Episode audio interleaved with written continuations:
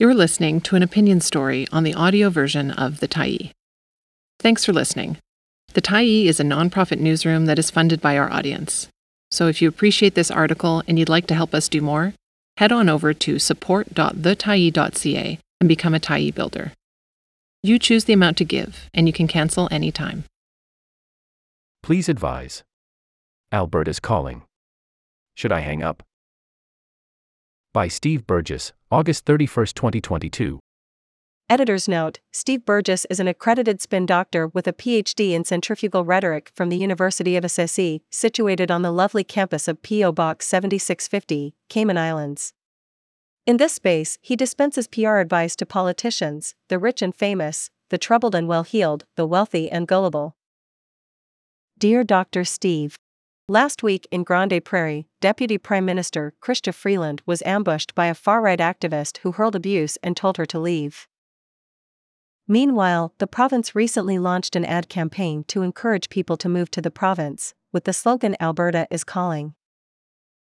Is Alberta delivering a mixed message? Signed, BC. Dear BC. Not necessarily.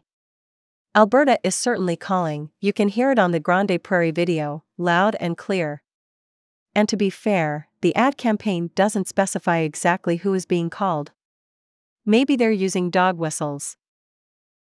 The Alberta is calling campaign boasts of Alberta's affordability, short commutes, beautiful scenery, and abundance of abusive, bearded wingnuts. Or perhaps that last benefit is merely implied? Officially, the promotional push only features radio ads, billboards, posters, and a website. But who knows? Maybe they have been planning a more targeted strategy. Trotting out a crazed bridge troll to bark at the deputy prime minister may well have been key to the overall plan, sort of. Yes, Alberta is calling, but not to everybody, if you catch our drift.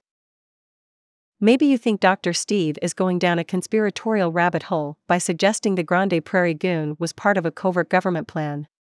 Perhaps, conspiracies are very hot right now, and Dr. Steve does like to stay on the cutting edge. Still, there's something there. Just look at the results. Alberta spent millions on its traditional promo campaign, and then this random knuckledragger comes along and gets as much free media as if he'd just fired Lisa LaFlamme. If his attack on Freeland really was part of a media strategy, it was a smash hit. And consider who exactly is Alberta calling?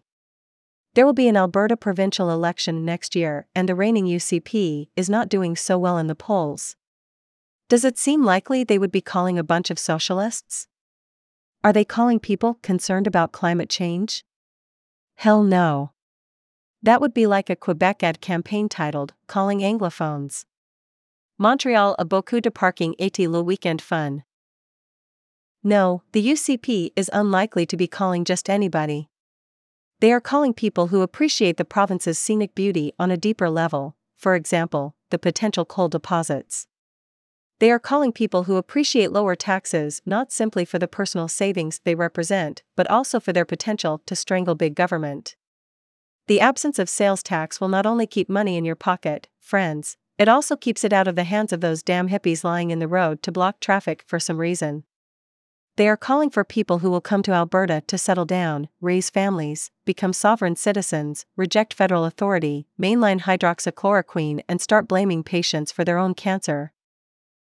Planned or not, the Grande Prairie incident did attract a ton of attention. And they do say there's no such thing as bad publicity. Certainly, that's the attitude taken by the attacker himself, who is apparently quite proud to have behaved like a pair of sentient truck nuts.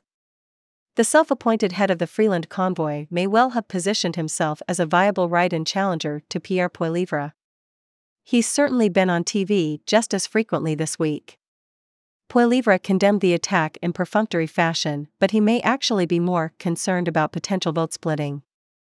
Hey, if Poilievre keeps babbling about the sinister World Economic Forum, maybe Mr. Grande Prairie will be able to position himself as the moderate alternative. It has been pointed out that Freeland was born in Alberta, so it was not much of a welcome mat for a returning native. Not to worry, though, things will probably go much more smoothly when Ted Cruz comes home.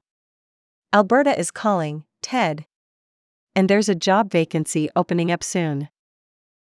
Thanks for stopping by the Tyee today. Anytime you're in the mood to listen to important stories written well, we'll be here. And if you'd like to keep independent media going strong, head over to thetyee.ca and click on the Support Us button to pitch in. Finally, big, big thank you to all of our Tyee builders who made this story possible.